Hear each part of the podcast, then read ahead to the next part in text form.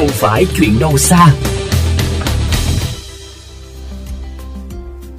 Thưa quý thính giả, nông nghiệp là thế mạnh của đồng bằng sông Cửu Long. Trong giai đoạn 2004 đến 2020, nông nghiệp đã đóng góp trung bình 33,54% GDP nông nghiệp cả nước và 30% GDP chung của vùng. Nhưng ở một góc độ khác, việc sản xuất nông nghiệp theo tập quán lâu đời đã và đang gây ra những mối đe dọa cho môi trường, nhất là ô nhiễm nguồn nước.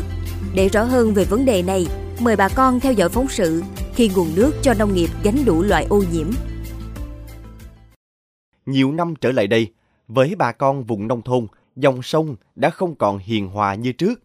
Bởi dù nước lớn hay rộng, thì sông cũng đục ngầu, và rác thải cứ theo các kênh mương nội đồng mà chảy ra sông. Chưa kể, có những con kênh quanh năm tình trạng rác thải ứ động, nước bốc mùi hôi thối. Lớp nào lò bún xả thải ra, lớp nào lò kem xả thải ra, rồi lò heo xả thải ra, rồi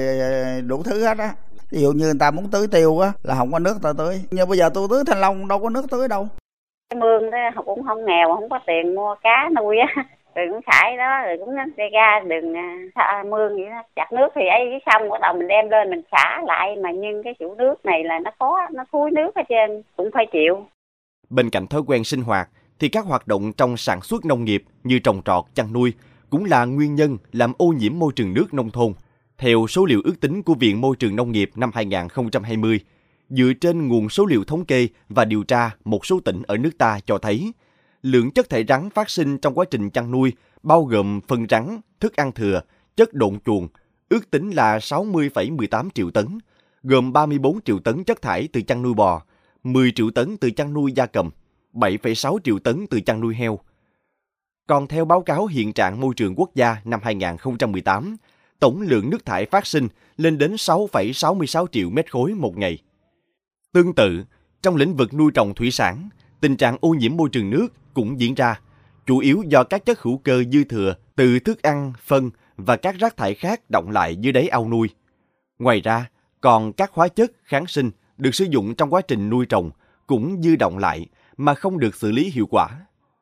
Không chỉ do chăn nuôi, việc lạm dụng thuốc bảo vệ thực vật và phân bón hóa học vô tội vạ cũng ảnh hưởng không nhỏ tới môi trường thông qua nhiều con đường khác nhau, như nước mưa chảy tràn qua các kho chứa đã bị xuống cấp, lượng thuốc còn dư động lại trong chai bị quăng xuống ao hồ sông hay lượng thuốc dư thừa trong quá trình sử dụng quá liều lượng ngấm vào đất.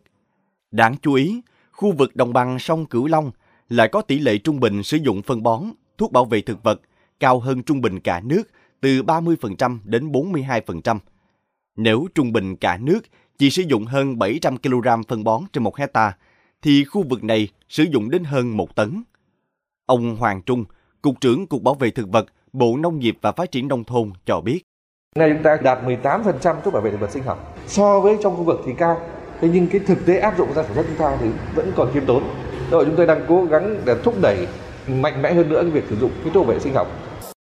Một trong những giải pháp để hạn chế sự ô nhiễm nguồn nước từ hoạt động sản xuất nông nghiệp đó là chuyển đổi và áp dụng công nghệ canh tác, chăn nuôi và nuôi trồng thủy sản, tiết kiệm và sử dụng hợp lý nguồn nước để giảm tối đa lượng nước thải bị ô nhiễm, cần phải xử lý và kiểm soát chặt chẽ đối với nguồn nước có nguy cơ gây lan truyền ô nhiễm cao. Bên cạnh đó là tiết giảm sử dụng thuốc bảo vệ thực vật cũng như khuyến khích phát triển sản xuất và sử dụng thuốc bảo vệ thực vật sinh học, tổ chức tập huấn cho cả nông dân và đại lý bán hàng về kiến thức liên quan đến sử dụng hợp lý và hiệu quả phân bón, thuốc bảo vệ thực vật. Đồng thời, nhân rộng các mô hình sử dụng phân bón hữu cơ thực chất, sáng tạo để nông dân có thể học tập, dễ áp dụng. Bà Nguyễn Bạch Tuyết, Chủ tịch Hội đồng Quản trị Công ty Cổ phần Khử trùng Việt Nam nêu ý kiến.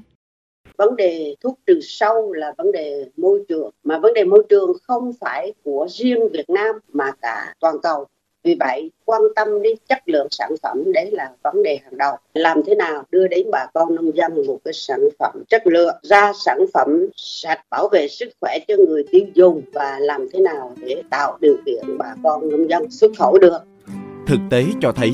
với lượng thuốc bảo vệ thực vật sử dụng trung bình là gần 6,3 kg một hecta gieo trồng, cao hơn 40% so với trung bình cả nước.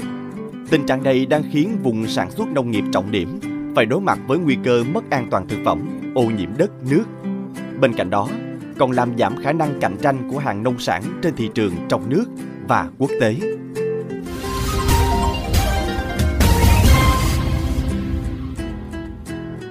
Quý vị thân mến, rác thải là mối đe dọa gây ô nhiễm môi trường, nhưng nếu biết cách tái chế và sử dụng hợp lý, rác sẽ trở nên rất ít cho đời sống. Anh Lê Quốc Toàn, giáo viên trường tiểu học, trung học cơ sở Lý Thường Kiệt, thành phố Sóc Trăng, đã chứng minh điều đó bằng việc tạo ra hàng trăm túi sách bắt mắt từ bao mì gói. Nếu quý vị đã đang tò mò về ý tưởng độc đáo này, thì ngay sau đây, hãy cùng đến với phần trò chuyện của phóng viên chương trình và thầy Lê Quốc Toàn